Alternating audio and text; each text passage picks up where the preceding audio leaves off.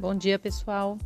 Esse é o meu primeiro podcast, então é a primeira tentativa de se produzir algo através de áudio que eu acredito que seja bastante interessante se nós pensarmos que é bastante prático, inclusive. Nós podemos aí apertar um play e ouvir enquanto fazemos outras coisas. Aprendemos sobre neuropsicologia. Então, hoje em específico, eu vou falar um pouquinho a respeito de prosopagnosia. Bom, então recentemente eu li um artigo da Journal of Neurology, Neurosurgery and Psychiatry, falando a respeito da prosopagnosia, que é um fenômeno bastante intrigante e que se refere à dificuldade quanto ao reconhecimento de faces. Ele, é, esse é um tipo de comprometimento relativamente raro. Eu acredito que em 10 anos de experiência em neuropsicologia eu deva ter visto nem meia dúzia de, de casos com esse tipo de comprometimento. Mas o artigo, ele, embora seja bastante recente, é um artigo de maio de 2020, desse mês inclusive, ele hum, cita um artigo publicado em 1974 por um neurologista chamado John Meadows, que foi um neurologista que se preocupou em estudar os fenômenos envolvidos nesse tipo de comprometimento. Ele se interessou, inclusive, por saber quais eram as bases anatômicas uh, e também compreender as condições complexas e neurológicas desse tipo de comprometimento. Então, os primeiros dados a respeito da prosopagnosia, eles se originaram de observações de sujeitos que tiveram AVC ou então tumor cerebral, mas hoje em dia nós sabemos que existem pesquisadores que têm se dedicado a estudar mais formas progressivas de prosopagnosia, que, portanto, estão relacionadas aos processos neurodegenerativos. E aí nós poderíamos citar a demência semântica, que é um subtipo da demência frontotemporal, e também a prosopagnosia congênita.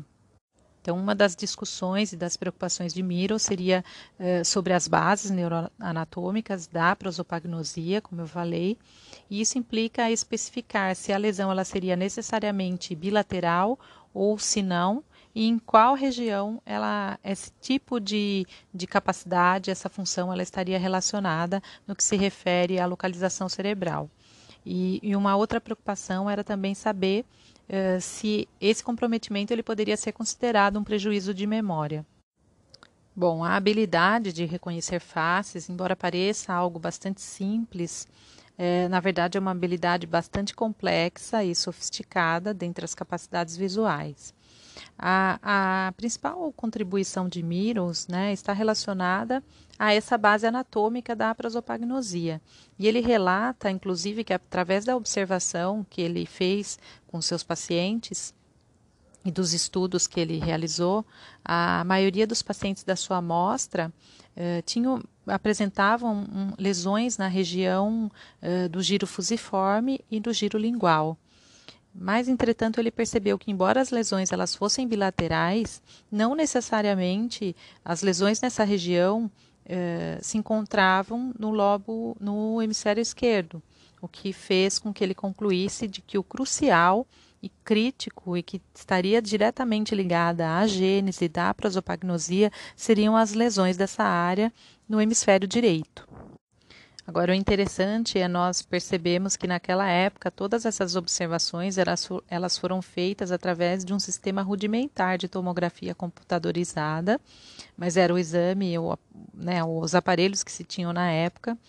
Entretanto, esses resultados, esses dados, eles permanecem até hoje e, inclusive, já foram confirmados através de exames de ressonância magnética. Uma outra preocupação do Miros era saber se esse tipo de comprometimento ele podia, poderia ser classificado como um déficit de memória. E aí ele constatou que as pessoas que apresentavam prejuízos de memória episódica não necessariamente tinham uh, dificuldades em reconhecer faces de pessoas conhecidas ou mesmo da sua família. Em contrapartida, as pessoas que apresentavam prosopagnosia e dificuldades então quanto ao reconhecimento de faces também não tinham prejuízos de se lembrar de fatos, o que então fez ele concluir que esse poderia ser uh, considerado um prejuízo de memória, mas não de memória episódica, e sim de memória semântica.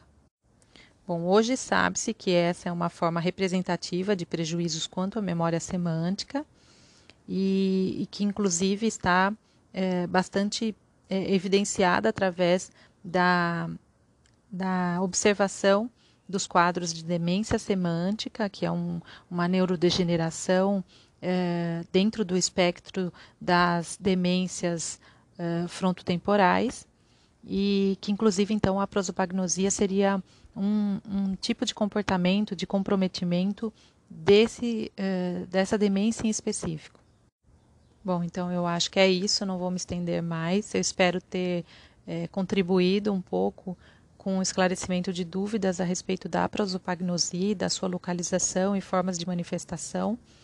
É, eu, particularmente, gosto muito dessa forma de consumir conteúdo através de áudio, então eu espero que para vocês também tenha sido agradável e proveitoso. Então, até a próxima.